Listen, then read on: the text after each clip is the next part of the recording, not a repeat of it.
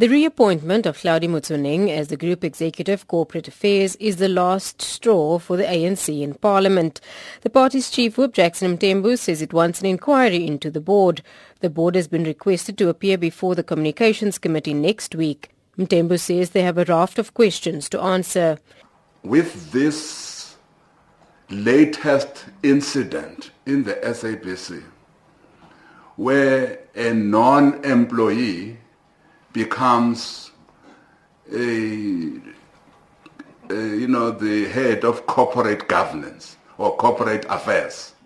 Non-employees, in terms of our law, in fact, in terms of the rule of law, a person who should have ceased to be an employee of the SABC miraculously becomes the, you know, corporate affairs executive. We are saying miraculously because these are some of the things that will have to be explained to the portfolio committee by the board. So the board will have to explain as well when did this position become vacant? This position. Was it advertised? Let, let, because again we talk about due processes. But there is another question that one will ask. What are the qualifications that are needed for that position?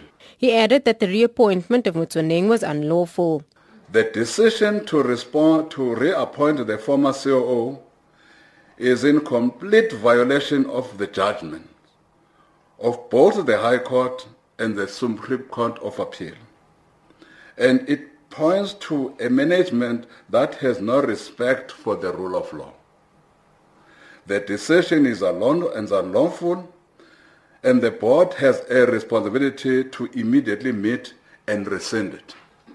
The deafening silence of the board and its apparent inability or unwillingness to swiftly intervene in the ongoing situation leaves much to be desired. It is clear that this board is failing spectacularly to exercise its fiduciary obligations.